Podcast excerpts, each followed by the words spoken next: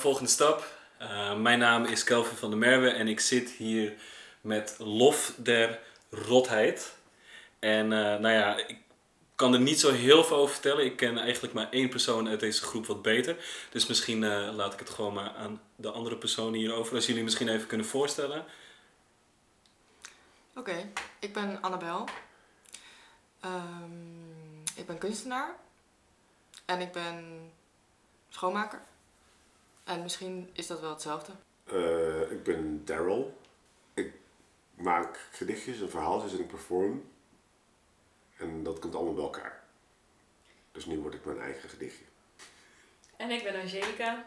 En ik uh, maak theater en ben theaterdocent. En maak poëzie. En doe soms mee aan projecten zoals het project Lof der Rotheid. Okay. Dat is het denk ik, ja. Oké. Okay. En uh, lof der rotheid, wat, uh, wat is de betekenis daarvan? Ja, ik zal deze vraag doen. Uh, lof der rotheid slaat op het boek van Erasmus, Lof der zotheid. daarin beschreef hij de zotheid van alle dag van allerlei soorten mensen. Dat is dan zijn bekendste werk geworden, terwijl hij ook heel veel andere humanistische werken schreef en ook bijbelverhandelingen en dat soort dingen. ja, het is een lofzang op het zotte gedrag van wat mensen tentoonspreiden. En dat dat een soort van basis is. Waar, waar iedereen het gedrag op terug te voeren valt. En dat dat te weinig wordt geprezen. Dus het gekke gedrag wordt te weinig geprezen? Of, of ja, terwijl de gek eigenlijk overal is, weet je wel. Maar mensen nodigen hem niet of haar niet uit. Ja, ik snap wat je bedoelt. Ja, ja oké. En nou, de lof der rotheid heb ik eigenlijk van een vriendin. Die had het waar ik een keer aan praat. Het zat over de lof der rotheid. Ik weet niet voor een of ander ding. Um, maar toen ging ik dit schrijven. En dat had ook nog wel een soort van voet in de aarde tot voordat dat zover kwam. En ik had een collectie van gedichten en ik had een soort van verhaallijn. En toen dacht ik van, eigenlijk is dit wel een soort lofzang op uh, Rotterdam. Het gaat toch over de Rotte Nimf en de Maasgod. En Rotterdam het verleden en de toekomst. Dus ik dacht, ja, wat verbindt dat allemaal? De rotheid. Dus we zijn ook wel zot natuurlijk, mensen in het algemeen, maar Rotterdammers zijn vrij rot. Dus het is een lofzang op alle Rotterdammers. Waarom ben je Rotterdammers rot dan? Ja, goede vraag. Uh, nou ja, de rotheid is dat... Kijk, we zijn geen Amsterdammers hier, dus die zouden zichzelf nooit uh, rot noemen. Je hebt hier ook de Koopgoot en weet je wel, dat soort plekken. Uh, dus er is een soort van Rotterdamse traditie om alles een andere naam te geven. Die is nu een beetje aan het weggaan, maar, maar vroeger had je altijd voor alle, allerlei dingen had je een soort van straatnaam in het Nederlands. Uh, dus toen dacht ik van, eigenlijk past dat wel. Het is een soort scheuze naam. Uh, ja, daarmee erken je ook gewoon dat je niet helemaal goed of volmaakt bent. En ik denk dat de Rotterdammers dat heel goed uh, doen. Uh, en dat dan accepteren van zichzelf en van anderen. En, en daarom ook niet zo gekunsteld doen. Maar jullie hebben dus een heel stuk gemaakt, of in ieder geval wat ik uh, begrijp, een hoorspel. Dus over dat het belangrijk is om, om, om, om de rotheid in jezelf te zien. Of in ieder geval onder ogen te zien. Of, ja, want waarom is dat dan zo belangrijk? Wat, wat, wat is daar nou weer belangrijk aan? Nou ja, kijk, het, stuk is in ieder geval niet filosofisch. Uh, dus dus de, die vraag wordt niet zo gesteld. Er komen gewoon een aantal karakters in voor. En die doen uh, wat ze moeten doen. Of ja, die doen gewoon wat ze willen doen. En daardoor ontstaat er een verhaal. Uh, een mythe. Ja, een mythe. Maar ontstaat er ook eigenlijk alleen maar niet verhaal als er enige rotheid in het spel is? Hmm. Oeh, dat is een hele goede vraag. Ja, ik weet niet. Ik denk dat eh, als, je, als je het echt hebt over de, de old school, eh, eh, ja, poëtische gedichtjes, of tenminste, hoe heet dat ook weer? De lyrische gedichten. Het beschrijven van hoe mooi een boom is en de blaadjes die vallen en de zon die voor altijd je geluk zal geven. Ja, er zit niet zo heel veel rotheid tussen. En de enige manier om daar dankbaar voor te zijn, om dat mooi te vinden, is door rotheid in je leven te ervaren. Dus ja, ik ik denk dat het niet mogelijk is. Dat is mijn stelling. Maar in het verhaal aan zich, dus een, dan hoeft het misschien niet per se als het gaat over, ik bedoel, als het gaat over een gedicht, zoals je zegt, een lyrisch gedicht kan wel bestaan. Een verhaal wat alleen maar leuk is, kan misschien wel bestaan. Ja, een verhaal zit altijd wel een, we- een wen... Ja, er zit altijd wel een wending in of zo. Ja. Dus daarvoor heb je wel een probleem nodig. Nou, Daryl is de mythekenner. Zou jij zeggen, als mythekenner, Ja. dat in elke mythe een rotheid zit? Eh, nou, ik, ik, ik heb zojuist een, ik een boekje gelezen over een paar Hollanders die gaan dan naar Hollywood en die zien dan zeven stappen in elk verhaal of zoiets. En die zeggen, ga, ieder verhaal begint met een probleem. dus, dus je hebt zeg maar een soort van situatie die is dan, nou, nou niet perfect. Het, begint meestal, iemand zit thuis, zijn vrouw verlaten. Eh, of alles is perfect en dan gebeurt er iets. Weet je wel? Dus het verhaal begint meestal bij of een perfecte situatie die halverwege kapot gaat, of het begint met eh, dat het verhaal kapot is. Eh, en dan wordt het aan elkaar gebreid. Dat, dat is een beetje zo de basisstructuur van alle Hollywood verhalen, maar ik denk dat dat niet alleen voor Hollywood geldt. Ehm, ik denk dat dat eigenlijk voor heel veel ehm eh, mythen geldt. En dat dat eigenlijk eh, ook een beetje een soort rode draad is. En dat het zelfs eigenlijk al eh, nou ja, de, de bekendste mythe is natuurlijk van de Bijbel. En ja, daar gaat het al heel snel mis. Dus, eh, Ja, ja touché. maar ja, oké, maar ander verhaal. Zeg maar, er, er is een, zeg maar, een soort basismythe over de hele wereld dat ooit was een tijdperk van Saturnus, eh, gouden tijdperk, en daarna is het alleen maar kutter geworden. Ehm, De, ja, Ja, oké. dus het, alle, het, is, het is wel grappig dat het begint niet, zeg maar, de mythes beginnen niet zoals we waren eerst apen, het kwamen we uit de boom en toen werden we langzaam goede mensen. Nee, het begint eigenlijk altijd, het was fantastisch. We waren een soort van goden en alles was chill. En toen, ging, toen deed iemand wat en toen ging het, eh, en nou zitten we hier. Ja, maar dat, dat is ook de zonde van natuurlijk. Dat, dat, ik bedoel, Adam en Eva die zitten in, in, in het paradijs of in Ja. eh, het gouden tijdperk, zoals je het zelf misschien eh, noemde. En toen aten ze van een boom en toen werd het opeens echt flink kut. Werden ze eruit verdreven en ja, waren wij als mensen verdoemd om, om tussen goed en kwaad te zitten of zo. Ja, nou, het sluit ergens best wel aan bij een soort van. eh, want kijk, wat er gebeurt, eh Adam en Eva vallen, eh, ze eten van een appel, eh, dan daarna gaat snel. Cain maakt zijn broer dood, dan gaat Cain weg en dan sticht hij een stad. En de vraag nog steeds van waar haalt hij die vrouw, vrouw vandaan, maar dat maakt niet uit. Dan ook, hij sticht een stad. En, en na een tijdje heb je overal steden en, en dan opeens zien engelen eh, de mensenvrouwen. En dan komen ze op aarde en dan nemen ze de mensenvrouwen tot vrouw. Die nemen ze gewoon.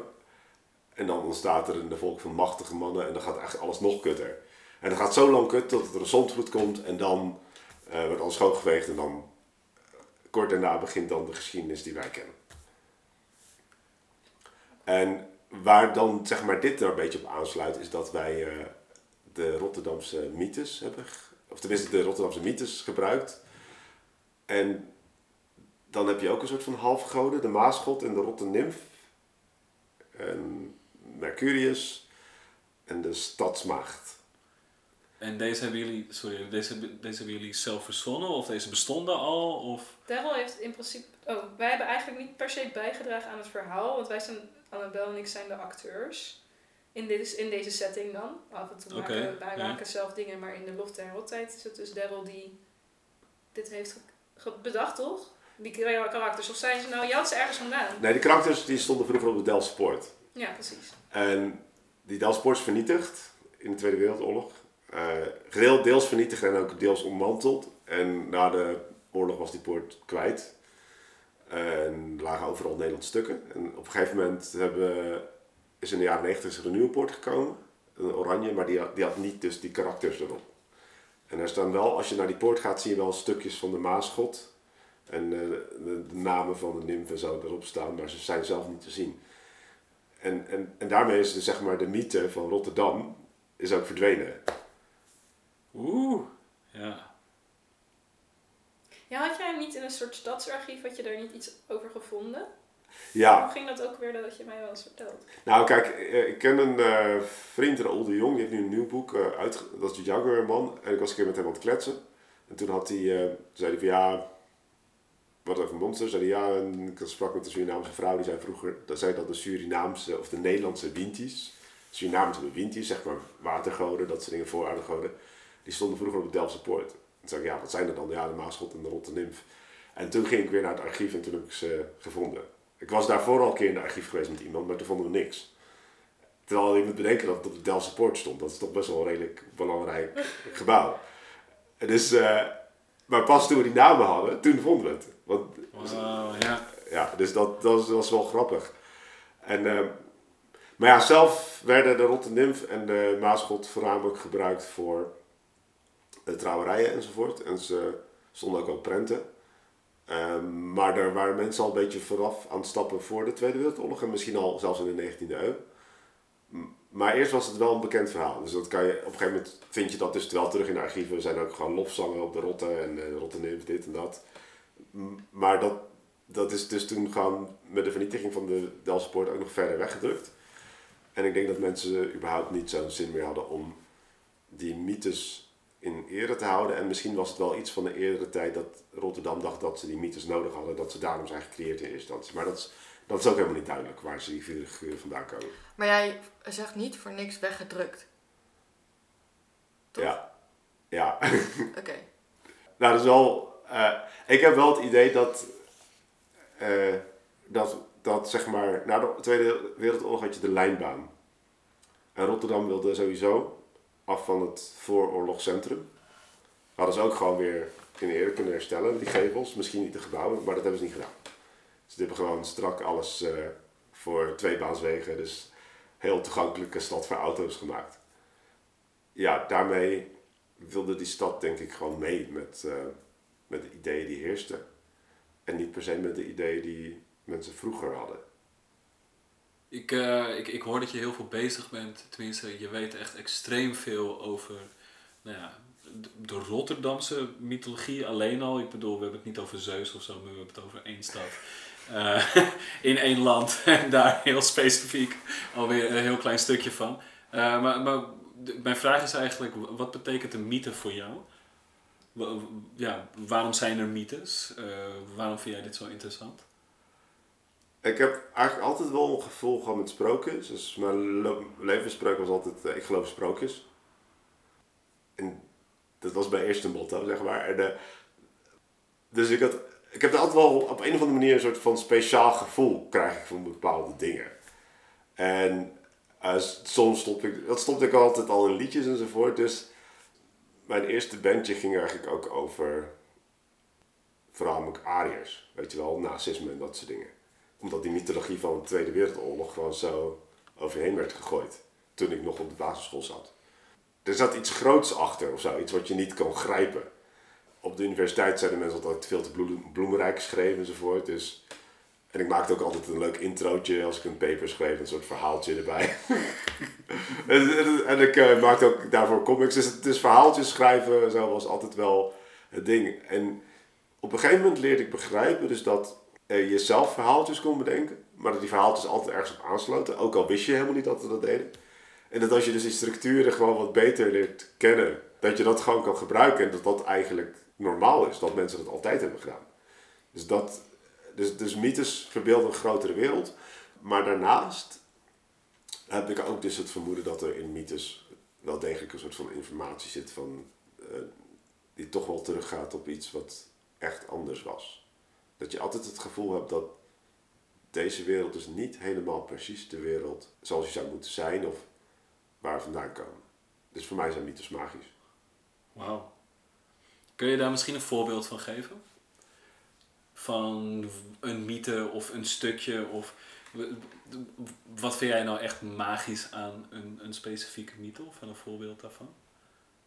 Ehm, ja, even kijken of ik een goed voorbeeld heb.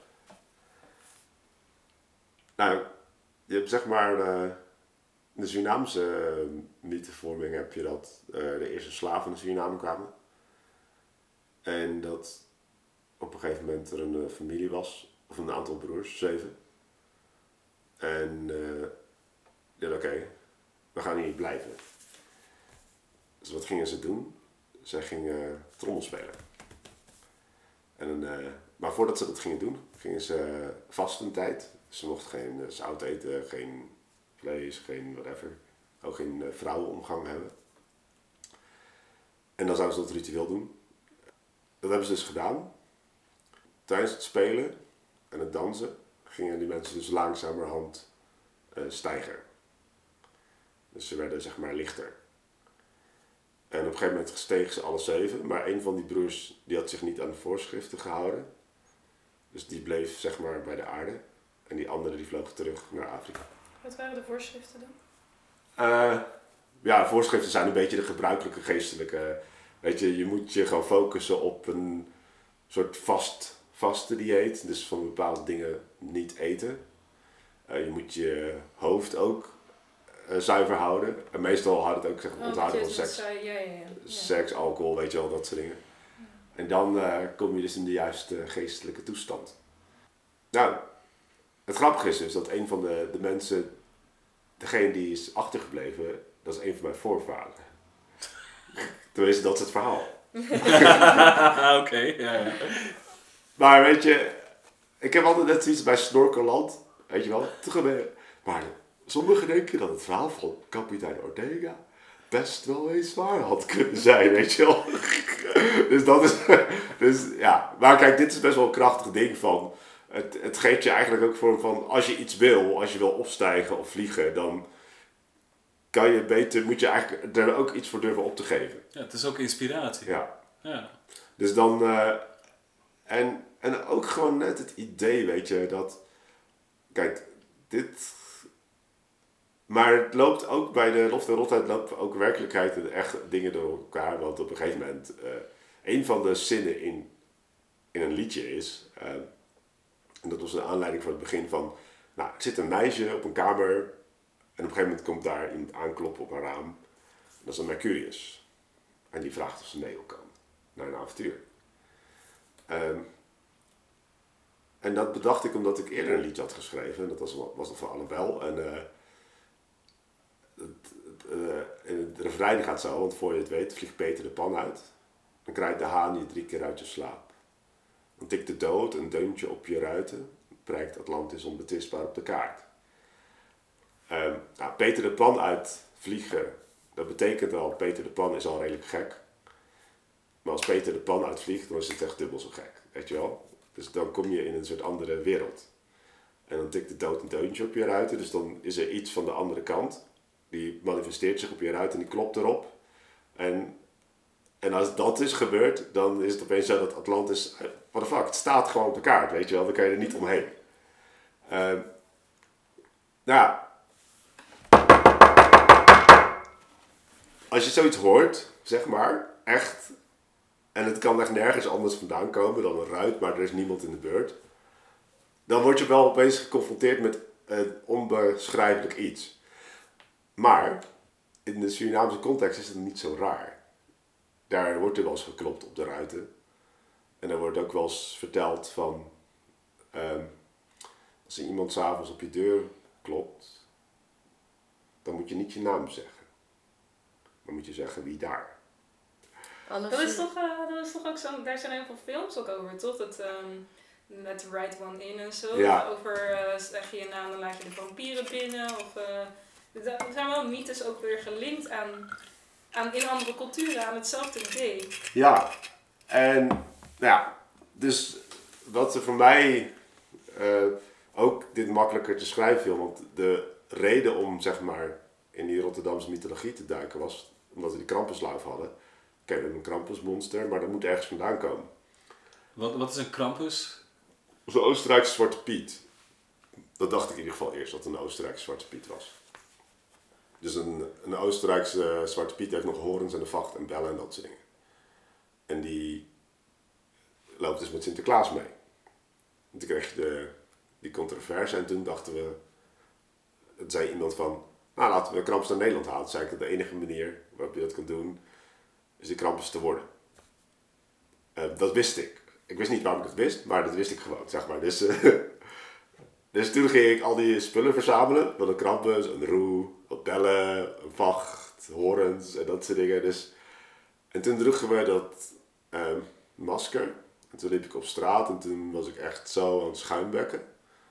Echt binnen 10 minuten. Ik was echt helemaal, helemaal aan. Alsof je cocaïne whatever had. En toen hadden we dat rondje gelopen in de stad. En toen kwamen we onder de brug. En toen zeiden we alle vier, hij is er. We wisten gewoon, we wisten gewoon hij, is, hij is er, weet je wel. We wisten gewoon, we hebben precies gedaan wat we moesten doen. Zeg maar, het moment, er was een moment daarvoor, toen waren we in de Roodkapje en toen waren we met die krampus daar. En toen was het, eh Annabel was er trouwens ook bij, die was dus van het fotograferen. Toen, toen wisten we nog niet of we een rondje gingen lopen, maar toen eh, op een gegeven moment, wat er toen gebeurde was dat, dat ik niet meer kon nadenken. En ik moest echt naar buiten. Dus eh, mensen gingen me allemaal dingen vragen of whatever, maar het registreerde allemaal niet. Het was zeg maar alsof mijn hersenen, eh, weet je wel, ik, kon, ik kon me eigenlijk alleen maar op één ding focussen en dat was gewoon een rondje met Sinterklaas in de stad lopen. Ehm, ja, dus je loopt het rondje en dan eh, kom je terug. Hij is er, je weet dat er is. En ik was daarna een week lang high. Die andere gast die ook Krampus was ook een week lang high. En het was echt heel raar, weet je wel. Maar gewoon zonder iets te hebben gebruikt. Weet je, gewoon een week lang helemaal gewoon high ben. Ik kan het me alleen maar voorstellen hoe dat zou voelen. Want dan zit je dus, tenminste, je, misschien heb je geen realisatie van Ja. je meer, maar je, je, je hebt tanden in je mond en je hebt een vacht en je hebt twee roeën en je bent aan het schuimbekken en je bent in Rotterdam Ja, aan het gaan. ja. ik kan me alleen maar voorstellen dat je je dan heel, ja, ik weet niet, beestelijk voelt. Of, gewoon zo anders dan, dan maar eh, toen in de eerste Krampuslauf, toen ontdekte ik dus, nou, dit is de Nederlandse Winti. En dacht ik, daar is het gewoon. Ik had gewoon geen idee voordat ik dat kostuum droeg. En wat zit er. Ik, ik vroeg me altijd al af, weet je wel, daarvoor. Van, waarom Nederlanders geen Winti? Waarom gaan ze niet zo los, weet je wel? Waarom gaan ze niet gewoon... Waarom snappen ze dat concept niet, zeg maar? de, Waar- de mysterieuze ervaring. Of, Ja. of oké. En ik dacht van, alle volkeren hebben dat ergens op een of andere manier. Je hebt zeg maar eh, in Ara, zeg maar in moslimlanden heb je, hoe heet het ook weer, die ronddraai dervishen. En eh, je hebt zeg maar de islam en de mystieke kant van de islam. In India heb je natuurlijk duizenden soorten mystieke vormen. Ja, eh, ja. Ja. over een soort van trance of zo? Of wat, wat eh, eh, waar je eh, naar... Of het gaat eigenlijk over magie. nee, het is niet per se magie. Het is, het- kijk, het zit ook, Annabel speelt trommels. En ik denk dat mensen die trommels spelen, André heeft vaker ook wel iets tegen, dat je gewoon het, je zou het misschien zelfs eh, groove kunnen noemen, weet je wel, van je zit Ja, in de dus een spirit. Of in de soul, ja. Dat je gewoon overgave hebt. Ja. En dat je dat doet. Dus, oké.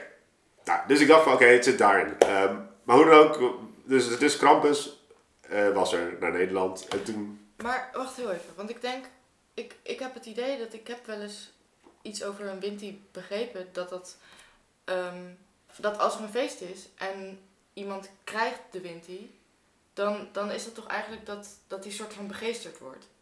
Ja, kan ook. Bezeten. Of op een geest, wat is dat? Nou, dat, komt een geest in je. ja, Is, dat, maar neg- is, dat, dat is, is dat negatief of zit er geen waardeoordeel aan? eh, volgens mij zit er geen waardeoordeel aan. Nee, maar mensen vinden dat eh, vrij eng. Eh, over het algemeen. Dus, dus n- niet-Surinaamse mensen vinden dat vrij eng. sommige Of- Surinaamse mensen vinden het ook eng. Oké, ja. Eh, vooral als ze christelijk zijn. Maar dat wil trouwens wel niet zeggen, want eh, de meeste mensen die Witi doen zijn ook christelijk. Dat zegt ja. En de meeste Witi-rituelen beginnen met eh, de christelijke... En dan is eigenlijk is het doel ook dat er iemand is waarbij.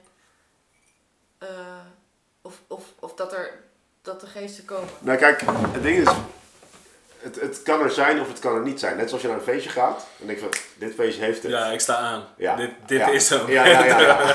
nu zijn we aan het Ja, feesten. precies. Ja. Dus dat, dat concept, ik denk dat iedereen dat wel kent of zo. Maar alleen eh, in zo'n context als Suriname, dat zeg maar, eh, als jij naar je moeder gaat van ik heb dit gedroomd. Of ik hoor een tikje op de ruiten, op mijn schoen staat scheef. Dan zeg oh ja, dat is dat en dat en dat. En dan, kijk, mijn moeder heeft een, bekend verhaal. Kijk, dat, dat is echt zo'n verhaal van dat op een gegeven moment liep zij rond, had zich heel mooi aangekleed. Komt een vrouw langs, die kijkt er zo aan. Vrouw, wat zie je er mooi uit. En vanaf dat moment schrikt ze. Heeft dat ze, schrikt ze echt de hele tijd. Dus iedereen in de omgeving vraagt zich af van, wat heeft ze nou? En dan op een gegeven moment zegt mijn oma... Oh mijn god, ik weet wat ze heeft, weet je wel? Ze heeft zeg maar een boze oog gekregen. En ze weet meteen wat ze moet doen. Ze zegt gewoon, ja, jij moet nu meekomen. Jij gaat nu op die vuilnishoop staan. En jij gaat eh, je wassen. En je gaat uit deze poot drinken. Ik denk zo, fuck? maar het ding was, eh, iemand kijkt jou aan. Je ziet er heel mooi uit. Ze was 16 en ze was echt wel mooi. Ze is ook altijd een mooie vrouw geweest, met presence. Een oudere vrouw die heeft dat allemaal niet meer. Die, die ziet haar, die heeft misschien niet eens een kwade gedachte. Maar die gedachte van haar die is zo gefocust. Dat die gewoon haar uit, uit haar geestelijk welzijn brengt. En haar vervolgens laat schrikken. Ik zeg maar, in zo'n context, zeg maar, dat is de context van Suriname. Ja. Dus, dus, dus, Ja, ja. dus Ja. jij weet, zeg maar, ook, oh, oh, er is iets geestelijks gebeurd.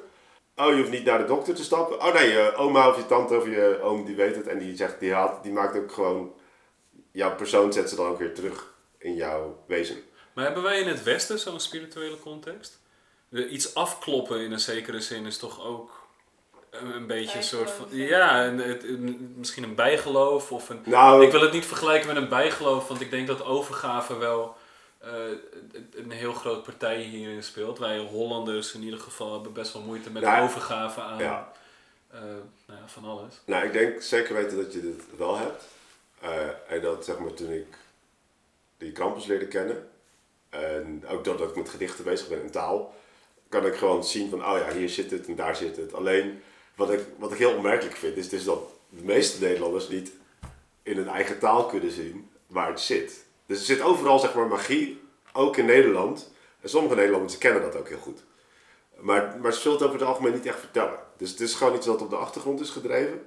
En waarvan de meeste... ehm, ik, ik sprak ook met een psycholoog en dus ik vertelde, ja, een soort voorwaarde god en dat soort dingen. Nou, dan ging ik gewoon, nee, nee, nee, dat kan niet, weet je wel? Want, zeg maar, het ding is, de wereld moet materie zijn. Weet je, we zijn niet christelijk en we zijn al helemaal niet paganistisch. We zijn gewoon zakelijk. En we kunnen alles beheersen.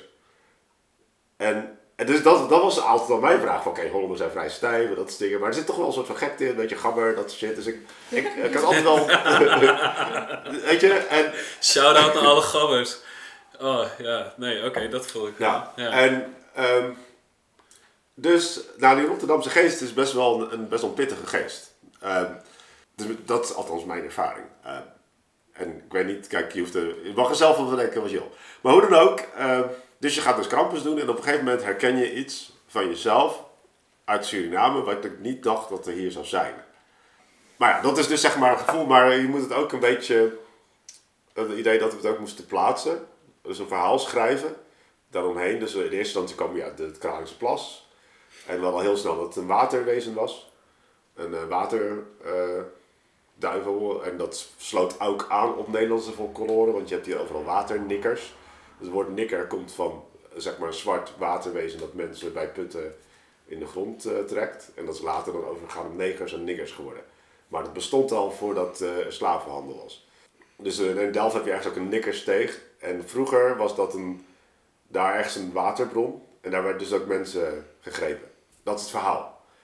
En ook dat zeg maar, als er hier mensen doodgaan in het water, denk je, dat is een ongeluk. Maar in deze verklaring kan, kan het ook gewoon net zo goed een waterdemon zijn die daar rondhuist. Maar dat zal je in Nederland nooit horen. Weet je, je zal nooit zeggen van, oh dus die waterdemonen hebben echt dit jaar al huis gehouden. dus dat... Maar, dus, dus dan denk ik, oké, nou ja, dus dat, dat, is, dat is ook wel beschreven. En sommige, er zijn mensen die boekjes over hebben geschreven, dus dat bestaat.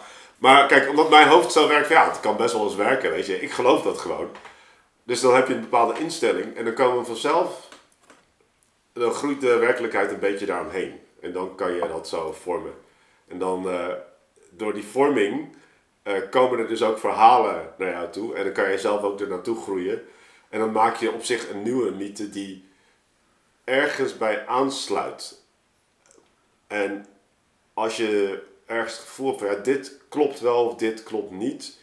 En daarmee creëer je dan ook langzamerhand, laagje voor laagje, creëer die wezens opnieuw. En eh, dan krijgen ze ook zeg maar leven. Ehm, ja, ik vind het ook best wel een lastig proces.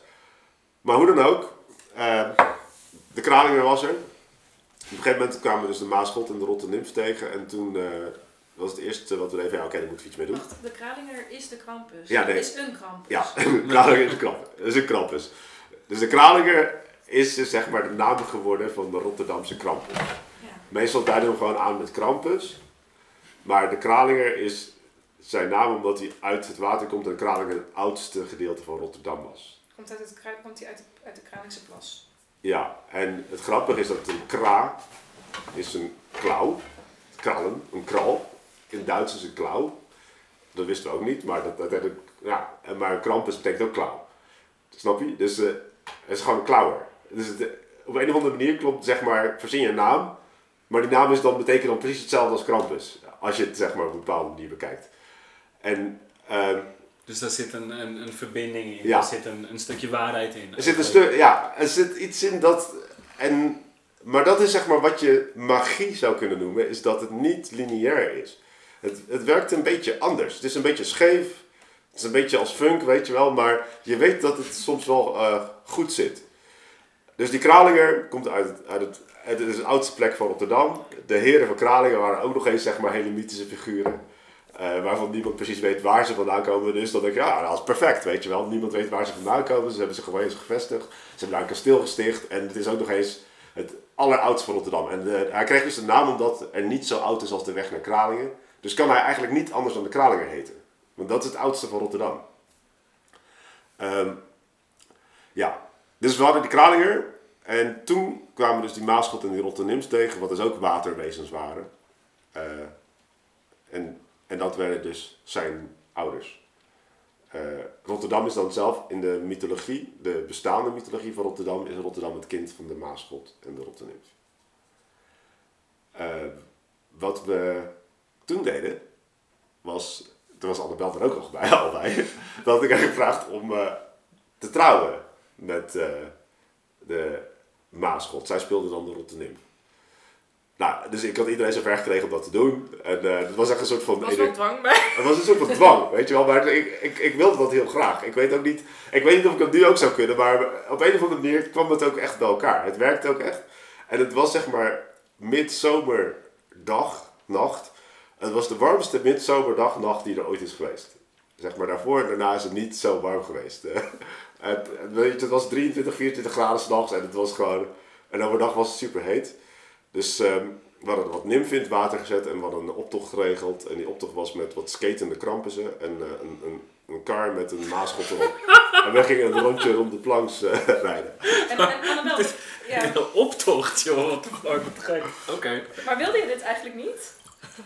Nou, Annabel kan ik even vertellen hoe zij het ervaren heeft, want dat, dat maakt het wel leuker. Maar wa- wacht, schets dus, dus, dus, dus hoeveel skatende krampussen waren? Dus dit zijn vier skatende gedaantes die in een optocht aan het skaten zijn, omdat... Nee, er waren er wat meer. Ja, er waren er meer, want er waren ook een paar mensen die niet eh, verkleed waren, ook mensen op fietsen.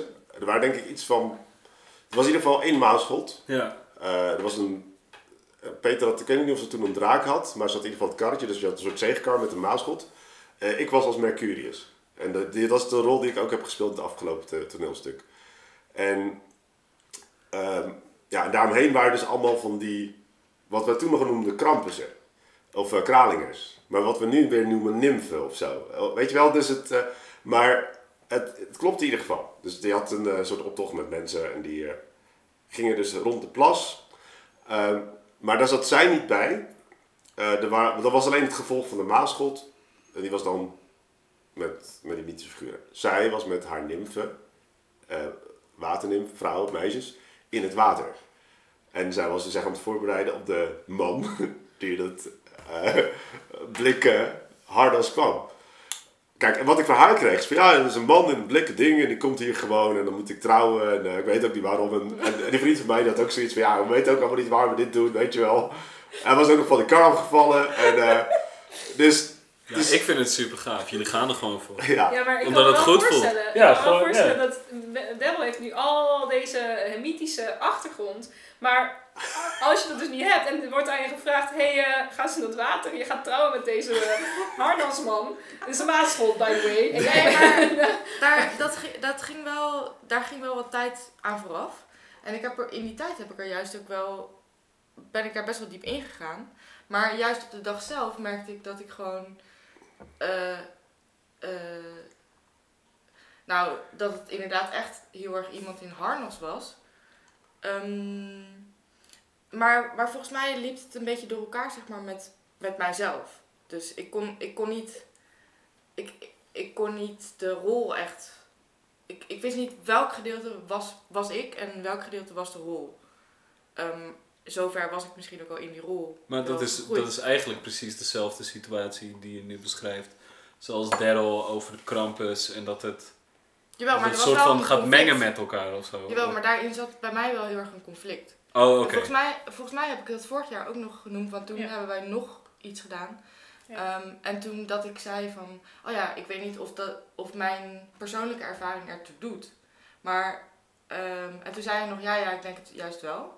Hij zei toen ook Eh. zoiets dat je het zo, vooral vervelend ook vond, ik geloof dat jij het zei, eh, dat, een, eh, dat, dat, dat alsgene die, die moest trouwen, dat het zo, eh, een soort van de verhouding man-vrouw was zo klassiek en, en die had er zo geen wil in.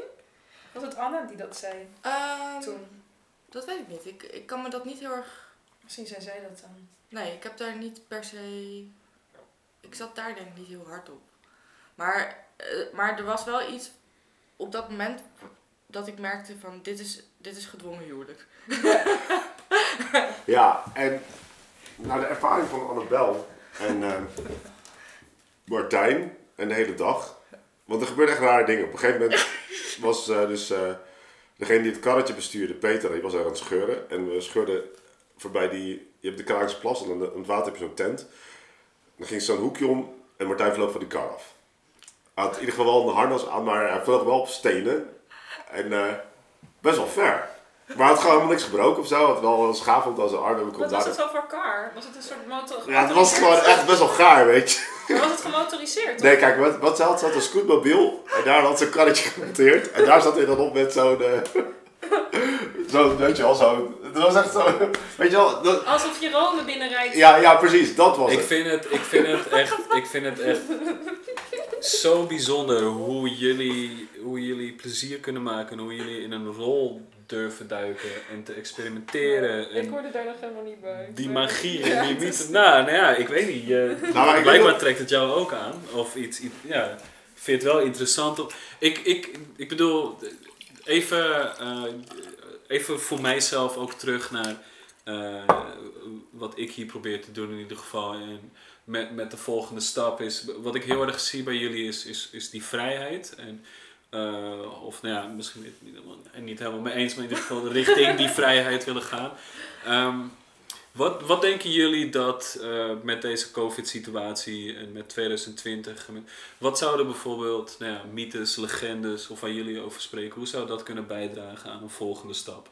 Eh, want volgens mij hebben jullie iets, wel iets te pakken, in ieder geval jullie inspireren mij ook. Ik word ook super vrolijk van om hiernaar te luisteren en al die verhalen. Nee, echt, echt waar.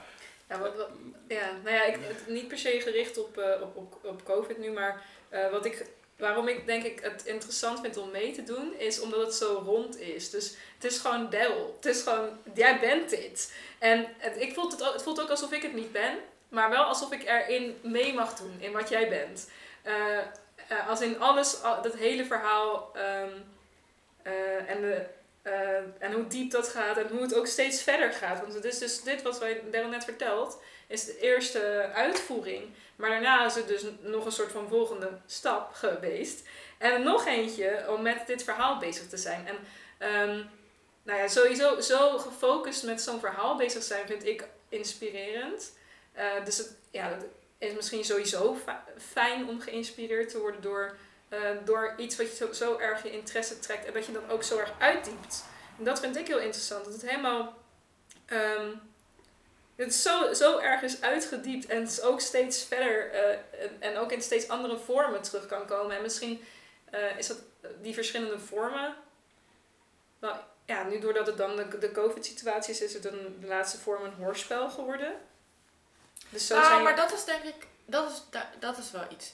Dat je, ehm, als je kan improviseren, ehm, en je kan dat ook in het leven, dan, dan, dan hoef je je niet te laten vangen.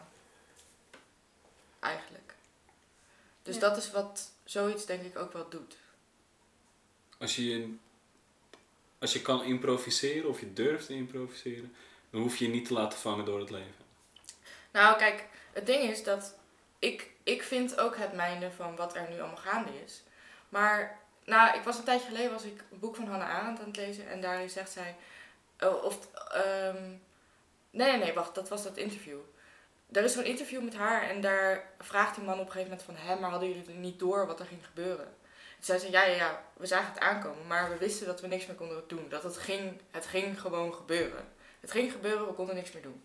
Dus dan heb je eigenlijk gewoon een nieuwe situatie waarvan je uit moet gaan. En dan kun je wel de hele tijd het niet eens zijn met die situatie. Ja. Ehm, maar dan gaat daar heel veel energie naartoe. Naar het niet eens zijn met die situatie. Dus dat is gewoon verloren energie. Ja, het, het is eigenlijk, je hebt de situatie, wat kan je dan dus nu? Ja, Toch? En je beperking gebruiken als een, als een, als een mogelijkheid, bijna. nou ja, inderdaad, als, ja, dat is dan toch je grond. Hoe graag je misschien Ja. ook op iets anders wil staan. Maar Ja. dat is je grond, dus daar ga je tegen af.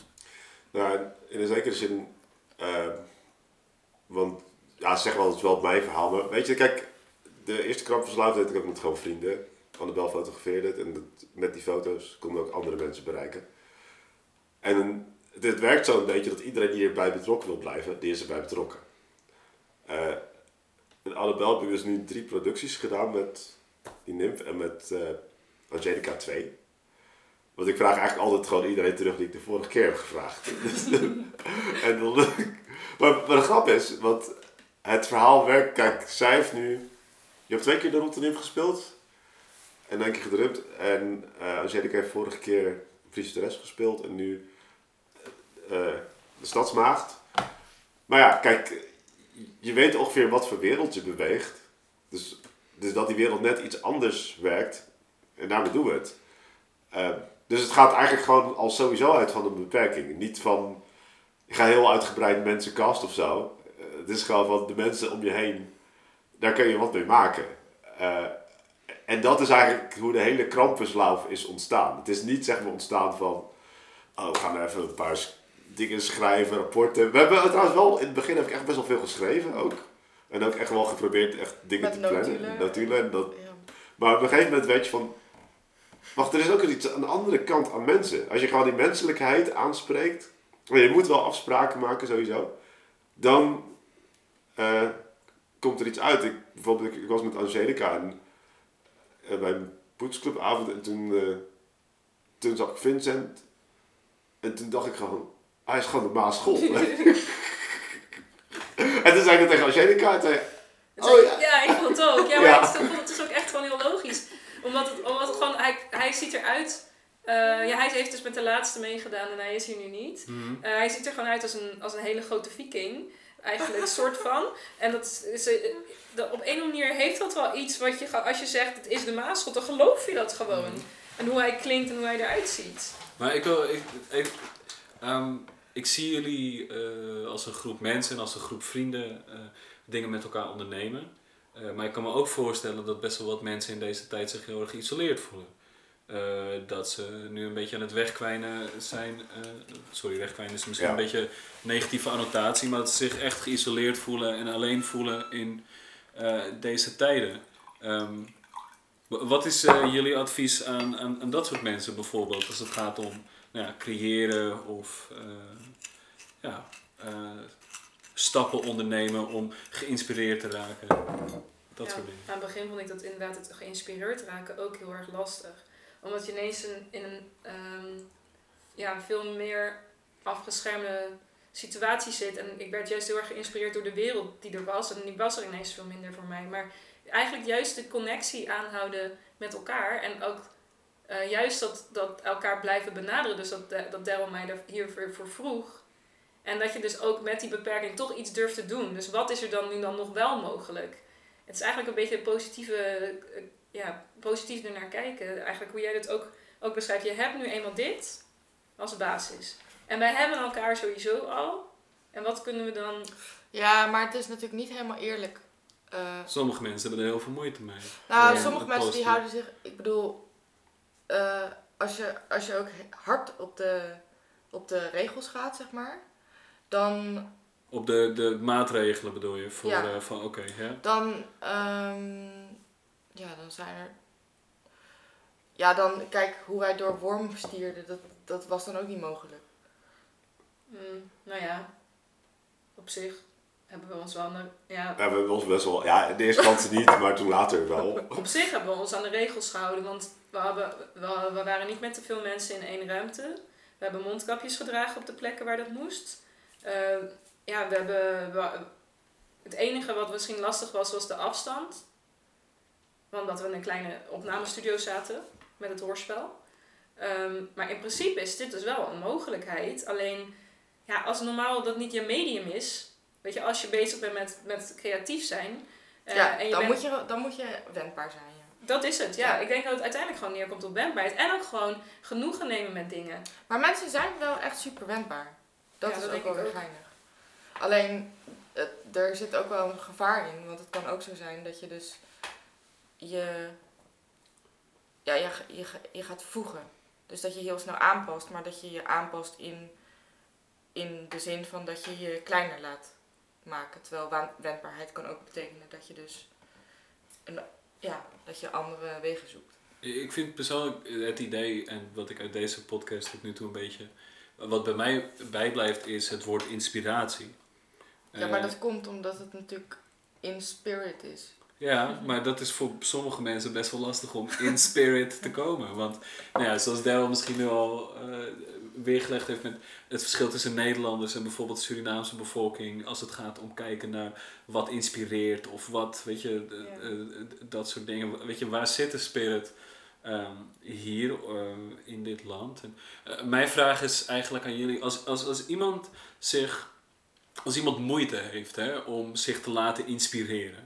Wat zouden, jullie, wat zouden jullie dan als advies geven voor die persoon? Ehm, iemand moeite, ja. Maar iedereen inspireert zich so- sowieso ook in een normale wereld zo erg op zijn eigen manier. En wat, wat, ik, wat ik heel erg merkt, merk, ehm, is dat ik bijvoorbeeld. eh, ehm, ja, nu, nu ben ik veel aan het lezen eh, en me echt iets, in iets aan het verdiepen. Omdat ja, ik eerst inspireren door de, de wereld in te gaan. En dat, dat kan niet, nou, dan ga ik me dus op een andere manier. Maar het is eigenlijk dus nog steeds is het hetzelfde. Wat, wat- analyseren wat je misschien eerst inspireerde en dan eh, de mogelijkheden in de beperking zien. En daarnaast denk ik ook dat, kijk, je, ik ben best wel geïsoleerd misschien van mensen, maar nog steeds vind ik dan Daryl nog heel inspirerend. Ehm, omdat ik nog steeds wel mee kan krijgen wat hij aan het doen is. En wat vind je dan inspirerend aan Daryl? Nou, als ik hem nu zo hoor praten over het hele, de hele verhaal. Ja, maar het is echt. het is het hele, het hele verhaal. Eigenlijk wat ik vooral inspirerend vind, is dat je gewoon zo diep erin gaat. En ik denk juist in deze situatie, in een situatie waar je dus eigenlijk niet meer zo goed kan kijken naar de wereld die er is, maar jij hebt een. eh, jij bent geïnteresseerd in een mythe. En die mythe diep je helemaal uit. En denk juist op het moment dat er dus niks is eh, om je af te leiden, zo zou je dat kunnen zien nu, ehm, kan je dus in hetgene wat je aan het doen bent, misschien wel de diepte nog wel veel meer opzoeken. En ehm, eh, meer lezen, meer, meer luisteren, kijken, liever erin verdiepen. Waardoor je juist hetgene wat je al deed misschien nog wel meer kan uitdiepen. Tenminste, dat, dat hoor ik eigenlijk vooral aan wat jij doet. Hoe erg hetgene wat je doet, je continu blijft uitdiepen. Ja, ik denk dat ik wel. Ik denk dat zonder corona had ik dit, deze stap een, eh, het schrijven van dat stuk niet zo snel kunnen doen. Ehm, omdat ik dan toch veel meer bezig was geweest met een paar andere dingen. Die vooral buiten zich Ja. afspeelden. Eh, dus het heeft eh, wel zijn voordelen. En Angelica zegt ook wel goed, want ik ben ook gaan lezen. Ik had ook Angelica uitgenodigd voor een leesgroep, maar dat kon niet. Zat in een andere leesgroep. Maar, Ja. maar dan zeggen alle twee dezelfde, dat je op een gegeven moment bedenkt van, oh ik kan dit ook samen lezen. Ja. Weet we je? hebben allebei los van elkaar Ja. dezelfde gedachten gehad. Want ik heb een leesgroepje opgericht Ja. en jij een leesgroepje omdat we ons in iets wilden verdiepen. Maar, dat, maar Ja. jullie zijn dus de hele tijd wel...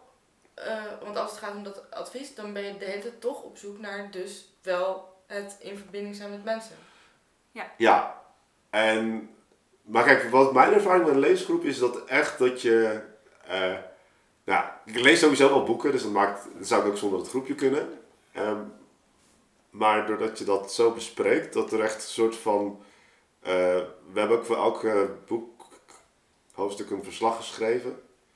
Eh, soms met z'n tweeën, soms alleen. En ja, dan reflecteer je mee op dat boek, maar ook zeg maar op dat boek in deze tijd. Het is ook best wel een goed boek om. Maar ik denk trouwens bijna elk boek. Als je het boek van Hannah Arendt eh, met elkaar zou lezen nu. Ja, ik lees dus Simone de Beauvoir met, de, Ja. met vier Ja. Dan we, krijg je er heel veel. eh, eh, ja, boeken brengen toch wel een soort van ding naar boven. Maar het is denk ik ook dat. Weet je, als mensen dus afwachten op wat er gaat gebeuren, dan, eh, dan, dan kan je dus heel, iets heel slechts overkomen. Want een van de dingen die me wel eens bijstond was dat ik, ik weet niet waar ik het heb gehoord of gelezen, maar er was een man die vertelde van ja, oké, ik zit in de, we zaten in een concentratiekamp, gevangenenkamp, of het was misschien wel Britten in Burma of zoiets. En het ging over van ja, het moment dat mensen dus opgaven, waren ook binnen dus no, no time dood. Zeg maar de mensen die op een of andere manier een idee voor ogen hielden, eh, weet je, dus zelf dat levend hielden, die overleefden het. Maar de mensen die dat dus niet deden, eh, die dus zeg maar niks meer zagen, of ook zich zeg maar zo gingen gedragen.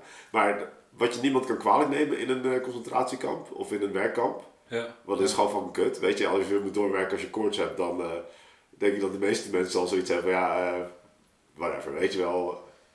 Ik blijf hier wel liggen in de modder, ook al schopt iemand tegen me aan. Het is nu wel klaar, weet je wel.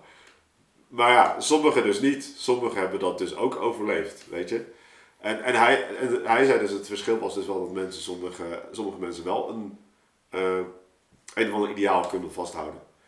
Eh, Maar ja, ik denk dat je dus ook door elkaar op te zoeken, je misschien ook wel makkelijker. Dus als je niet zo iemand bent die dat kan, ja, dat je wel elkaar kan stimuleren om het vast te houden. ja, En ik denk dat, dat je, nou ja, zo, die boekenclub club was echt een beetje een soort boekenclub, ja, leesclub. We lezen samen een boek, omdat ik eigenlijk dacht, dit boek wil ik gewoon goed begrijpen. En ik denk dat we dat met elkaar eh, beter kunnen. En dat is, merk ik nu ook zo, ehm, door erover te praten na, na elk hoofdstuk. Maar daarnaast zorg je ook dat je, dat je een, een, een doel hebt. Binnen een situatie waarin je heel weinig weet, er is zoveel onzekerheid, je weet niet wanneer dit eindigt, je weet ook niet wanneer de oude dingen die want ik maakte eerst theater, nou ja, ik weet niet wanneer ik dat weer kan doen, maar ik heb nu, een, ik heb nu in ieder geval dit doel. Weet je, ik heb in ieder geval iets om naartoe te werken. En dat is misschien ook wel wat jij beschrijft in zo'n soort concentratiekamp. Dat is een, een, een, een focus op iets wat in ieder geval buiten de situatie op het moment, ja, ik denk dat dat het kernpunt is van, van dat verhaal. maar wel binnen de mogelijkheid Ja, binnen de-. Ja. Maar dat je zeg maar niet... eh, want als je dus de hele tijd in dat concentratiekamp gaat wensen dat je er niet bent, dan heb je ook een probleem. Eh, want je bent daar, dus dan moet je accepteren, maar tegelijkertijd moet je dus ook een of ander doel in oog houden. Dus het, zijn, het is een soort van rare balanceeract die je eh, moet doen. Maar, ik, maar op een of andere manier heb ik ook het idee dat... ehm, kijk, ergens vermoed ik altijd al dat eh, de, de wereld iets anders in elkaar zat. Omdat, ehm, nou, ik heb een bandje en een van de liedjes was Totalitariër. En dus ik Arisch, proletarisch, totalitarisch.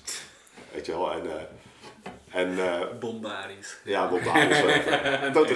Totalitair. Ja. En, dat is dat, en dan... maar ook liedjes over revolutie zijn vrij bloederige dingen. Maar dat liedje van totalitariër ging altijd over van... Oké, er zit ergens een totalitariër verstopt in de werkelijkheid, maar we kunnen hem nog niet zien. en dat, dat hebben we de hele tijd gedaan. En dat, maar nu kan je hem zien, dus zeg maar. Eh, dus dat was, dat was altijd wel een vermoeden. En dat, dat er iets naar boven zou kunnen komen dat de situatie zo ontregelt eh, dat je gewoon minder bewegingsruimte hebt. Wat noem je dan een totalitariër? Nou, Wat je, je zegt nu kan je hem zien, wat, wat, wat bedoel je dan precies? Ja, kijk, hij noemt zeg maar Hugo de Jong, weet je wel. Eh, dat is een beetje een apparatziek of een soort eh, technocraat die. eh, ja, het systeem is dan alles, weet je wel. Het systeem moet draaien. En weet je wel, mensen focussen zich op die doelen, maar ze, ze verliezen het hele plaatje. Dat is. Kijk, een totalitair systeem. Wat is het hele plaatje? Nou, kijk, Wat, maar wat is, wat, dat vind ik echt heel. Wat, wa- waarom, dat is toch wel een beetje een vraag wat misschien naar boven zou kunnen komen. Is, weet je, eh, wat is dan het totale plaatje? Waarom ben ik hier eh, dit nog aan het doen? Ik bedoel, als ik echt even drastische dingen mag zeggen. ehm, er zijn heel veel mensen die eh, in, de, in de popsector, in de Ja. cultuursector, die nu echt zelfmoord aan het plegen zijn ja. omdat ze niet meer een soort van die visie hebben of ze zijn zo. Ja, Ja, ik denk Maar dat dan zaten ze dus al dit- diep ergens in. ja, maar op het Ja, daar zaten ze, ja, daar Ja. zaten ze echt. eh, Maar ik bedoel, dit was ook hun livelihood en ze waren al Ja. tien jaar lang hun geld zo aan het verdienen. Ehm, Ik denk dat het inderdaad voor muzikanten die gewend zijn aan zichzelf te verhouden tot... Dus als je op een podium staat, dan verhoud je jezelf op een Ja. hele andere manier tot, een, tot, tot de maatschappij eigenlijk. En tot heel veel mensen die dan tegenover jou staan. En, en nu ineens, ja, ik kan me voorstellen als zo, dat is iets heel groots wat, wat wegvalt. Eh, maar dat is denk ik voor... Ik denk dat voor iedereen op een andere manier het moeilijk is. Ik kan me wel voorstellen dat, dat dit wel een heel ex- extreme eh, psychische impact heeft. Maar ja, voor de mensen die allemaal eh, al maanden thuiswerken, waarbij de wereld ont- ook ontzettend, iedereen's wereld wordt natuurlijk ontzettend klein. Ja, dat is ook heel zwaar op een andere manier weer. Ja, ik vraag me af hoe dat is als je, niet, als je gewend bent om niet in de stad te leven, maar in, in een plek waar sowieso heel weinig oh, mijn moeder die zegt, Ja. eh, ik zit gewoon op een modderige eilandje en ik vind Ja. het allemaal prima. Er is niks aan de hand. nou ja, weinig. Nou, weinig die, veranderd. die worden, ik bedoel, die worden het ook best wel, best wel zat hoor de laatste tijd. Ehm, maar de reden waarom ik deze podcast ben begonnen is omdat ik eigenlijk. eh, misschien is het wel voor mezelf, want ik heb best wel veel moeite met deze lockdown gehad en af en toe heb ik nog echt heel veel moeite mee. En ik ben op zoek naar kleine stapjes die mensen zouden kunnen ondersteunen in, weet je, toch positief blijven. Of eh, aan de hele andere kant van het spectrum, dit is wat we echt nodig hebben. We hebben bijvoorbeeld meer liefde nodig, of we hebben meer begrip nodig, of waar jullie het over hebben, meer inspiratie nodig. Dat, Ja. dat vind ik eigenlijk iets heel erg moois, is dat ehm, wat ik uit nou ja, eh, jullie alle drie heb gehoord, is dat inspiratie, eh, weet je, wat inspireert je? Wat, wat, wa- waar word je warm van? Waar, waardoor heb je het gevoel dat je niet wil opgeven in het concentratiekamp? eh, net, zo, net zo explosief beschreven door Daryl. Ja, ja, ja. Ja. Ik denk wel dat die, omdat jij zei, je noemde dat ook, van jullie zoeken toch mensen op. Ik denk toch dat die verbinding en dan samen die creativiteit aangaan, dat is, dat, dat is voor mij een hele waardevolle eh, basis. En dan, dan, van daaruit kan ik ook zelf gewoon wel dingen maken en geïnspireerd raken. Maar ehm, dat je niet alleen in contact blijft staan met mensen, omdat je gewoon in contact blijft staan. Omdat je, weet je, Omdat je het gevoel hebt dat het moet, die sociale druk. Of, eh, ja, of ook gewoon, je, sta, je hebt vrienden je staat, en die, zie, die bel je nog steeds of die zie je nog steeds. Maar het, het op de creatieve manier in, met elkaar in contact staan is moeilijker op het moment dat alles wat je eigenlijk eerst deed om, je, om creatief met iemand met elkaar in contact te staan, dat allemaal wordt gecanceld. Dus ik zag Daryl altijd inderdaad bij de poetsclub, waar we gedichten van elkaar hoorden. Nou, dat wordt ook al de tijd gecanceld. Maar wel eh, hebben we alsnog dan dit project met elkaar, waardoor we elkaar wel, wel met elkaar in contact zijn blijven staan. En ik denk dat dat best wel belangrijk is voor, tenminste voor mij dan. Ehm, dat je niet alleen maar. Ja, de- dat je dus inspiratie blijft delen, waardoor je zelf geïnspireerd blijft raken. Nou, en ook, ik denk dat ook het idee, zeg maar, van ehm, dat eh, juist dat er geen na-COVID is en dat accepteren, dat dat een goed idee is, omdat anders blijf je de hele tijd niet. Ja, precies. Dus dat je vast blijft houden aan, eh, Ja. aan, aan pre-maart, zeg maar. Ja, Dat- ja, Oké, ja. Eh, Want dan Ja. ben je gewoon aan het uitzitten en dan ben je aan het vergeten dat je nu in het leven bent. Ja, precies, Ja, maar dat precies is het waar. ding. Ja. Inderdaad, je Ja. kan eigenlijk. eh, want dit is een soort van plek. eh, die, die, die COVID houdt je ergens vast. En je moet dus dat gewoon accepteren. Dat is eigenlijk, dat is stap 1. En, en dan, als je het hebt geaccepteerd, moet je het ook, ja, je mag er zelf wat over denken, maar je moet je dus niet in de negativiteit verliezen. En kijk, een van de leukste dingen vond ik uh, die foto's terugzag van uh, Lof en Rotheid met ons. Ik dacht van, hé, hey, we stralen eigenlijk allemaal. Weet je wel? We hadden niet zoveel make-up op, we hadden gewoon echt best wel kutkleding, of tenminste kleding aan. Maar het was gewoon allemaal een beetje bij elkaar gezocht. Ja, ja, ja. Het voor de radio, maar we Ja. hebben wel ons best gedaan. Ja, maar ik, maar ik vond het wel grappig. Eigenlijk vond ik het juist heel grappig dat de kleding. eh, ja, ik had wel enge vleugels en zo, maar. En, en, en Vincent had net. En ik had zo'n ding voor hoofdtooi, maar dat paste hem. Die had hij gewoon afgedaan en had een net en een vork. En dacht, ja, oh ja, dat is gewoon. Er is genoeg. En eh, dan zet je het bij elkaar, maar dan straalt het wel wat uit. Weet je, het is niet alsof je zeg maar vier mensen bij elkaar hebt die los zijn of zo. Maar er is wel iets dat eh, mensen kunnen zien dat ze, wij in ieder geval echt plezier hebben. En ik kan dus ook zien achteraf dat, eh, dat er iets gebeurt. Maar ja, wat gebeurt er dan precies? En wat is er dan nou zo extra daaraan? Ik denk, ehm, ja, dus als je dus een boek leest met elkaar, dan spreek je elkaar dus aan op de creativiteit. En dan ga je dus niet bij elkaar zitten om alleen maar te gamen of een film te kijken. Want volgens mij, Nou, ik moet zeggen, nee, wacht, ik Ja. onderbreken. Ik ging laatst met een vriend een film kijken. Een heel, heel bewust, een specifieke, hele, Ja. hele vaag film. Heel mooi film, maar heel langzaam en moeilijk om te kijken. Maar het was zo fijn om dat, dat ook te delen. ja, En ik raakte er ook heel erg van geïnspireerd, ook omdat ik dat met hem samen deed. Eh, En dat had ook te maken met omdat we erover gingen praten, omdat we Maar er daar meer heb bij je het dus wel over activiteit. Inderdaad. En geen passiviteit alleen. Ja, dat is het Ja. verschil, denk ik. Actief samen iets blijven doen, terwijl dit een hele passief, passieve situatie voelt. Ik denk dat dat misschien wel de kern is. En Sorry dat je onderbrak, want nu... Nee, ik vind het eigenlijk wel een goede onderbreking.